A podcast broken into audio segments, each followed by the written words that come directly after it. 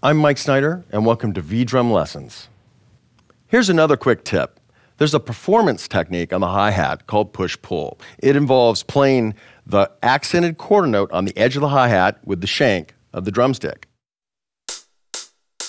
and then changing the color for the upbeat eighth notes using the tip on the bow.